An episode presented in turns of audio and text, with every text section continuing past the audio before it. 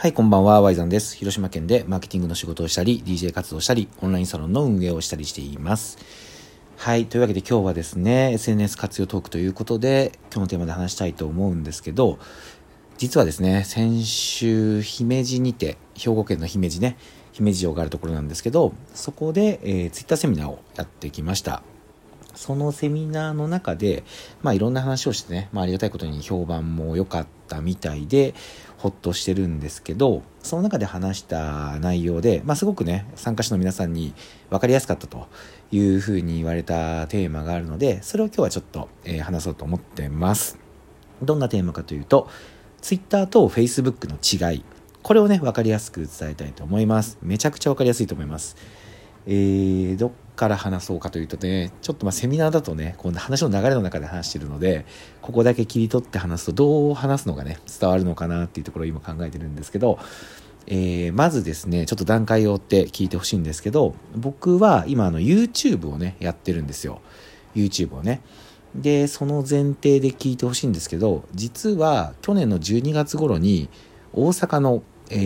ーと、地下鉄ね、難波駅の地下を歩いていた時にすれ違った若い男性2人向こうからは若い男性2人がこう来てそこがなんかすごい話に夢中だったんですよね。もうこっち見てなくて。で話に夢中でなんか楽しそうやなと思いながらこうすれ違ったらそのすれ違った時に会話が聞こえたんですけどその会話の内容で「あの時 Y 山がさ」って言ってたんですよ。で僕えっと思って「え Y 山がさ」ってねちょっとたまたまこう大阪ですれ違った2人に話題にされてるってえ俺ってもうそんな有名になったの？みたいな感じのところですごくびっくりしたんですけどまあこれね実は種明かしというか理由がありまして実はねさっき言った僕 YouTube で「桃色クローバー Z」についてねあの人気アイドルグループの「桃色クローバー Z」についての話をしてるんですけどその日はちょうど大阪で冬のねももクロの定番ライブの「桃色クリスマス」っていうライブがあった日だったんですよ。でライブがね大阪城ホールであったんですけどそのあ終わった後に僕はあのライブ配信をしてたんですよね。YouTube のライブ配信でそのライブの感想をもうそのまま喋ってたんですよ。もう直後に。温度感のねままでね。そしたら当然僕のチャンネルを楽しみに待ってくれてるももクロファンはそれを聞くじゃないですか。なので、それを聞いた、多分その人たちもライブが終わった後にそれを聞いて、で、おそらく僕と、僕らが配信が終わった、僕らというか僕がね、配信が終わったタイミングで同じように、えー、まあ、あの、駅を離れて、えー、どっか目的のね、多分家に行こうとしてるのか、なんか予定があったのかわかんないですけど、動いてる時だったから、結構ね、似た動線を、あのー、辿ってたんだと思うんですよ。まあ、おそらくね。だから、まあ、ちょうどね、その日は、YouTube ってめちゃめちゃももクロって、要は特化してるので、すごく僕を部分的に知ってる人がめちゃめちゃ大阪にいたというところで、まあそれでもね、すごい確率だと思うんですけど、だからその話題をしながらね、歩いてたんだと思うんですよ。まあね、あの、すごい夢中で話してたから、本にいるのに全然気づかずに、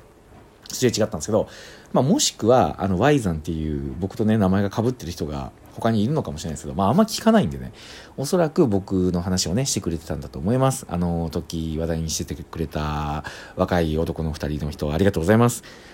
でですよ、それが僕はちょっとまあ嬉しいというかびっくりしたんで、あの SNS にね、投稿しようと思ったんですよ。今、すれ違って2人が Y さんって話したけど、俺ってそんな有名なのみたいなね、感じの切り口にして、ちょっと投稿したいなと思った時に、これを Facebook に投稿したんですよ。で、Facebook に投稿した。ここが今日伝えたいことの非常に重要な意味を持つ話でございまして、おそらく Facebook に投稿この内容をしたとしたらあの2人に僕の投稿が届くっていうことはほぼほぼないと思うんですよ。なぜなら Facebook っていうのは関係性の中で情報が広がっていく SNS なのでその2人の友達の友達の友達みたいなまあでもそれでもね可能性低いと思いますね。ただまあ間違いなくそことの直のねつながりがない限りは情報が届きにくいのが Facebook っていう媒体なんですよね。一方ですよ。Twitter にもしこれと同じ文章を投稿してたとしたら、もしかしたらその話してた本人2人にね届く可能性があるこれが Twitter なんですよなぜならあの、ももクロっていうね、ワードが入ってるので、エゴサーチをしてるかもしれないですし、ワードでね、検索をしてるかもしれないし、僕の、えー、ももクロのチャンネルのファンの人が結構ツイッターフォローしてくれてるので、その人たちがリツイートするかもしれない。まあ、もしかしたらそもそもフォローしてくれてるかもしれない。っ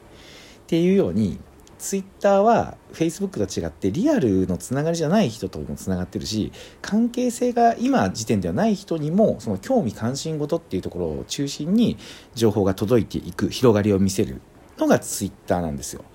これがフェイスブックとツイッターの違いです。結構これ分かりやすくないですか？全然知らない人にも共通の話題であれば届く可能性がある。それは、エゴサっていうものとえ、リツイートっていうね機能があってとにかく情報がねカジュアルに拡散しやすいのがツイッターなんですよ。なので結局じゃあまあ Facebook と Twitter ねあの多くの人がね、まあ、まあ、これ人によると思うんですけど Facebook をやっぱ中心に使ってる人とかもが結構まあ僕の世代とかだとやっぱ多くて Twitter って何が楽しいのっていう人もいるんですけど以上のところから要は Twitter の方が関係性のないところに情報が届く可能性を持った SNS なんですよね。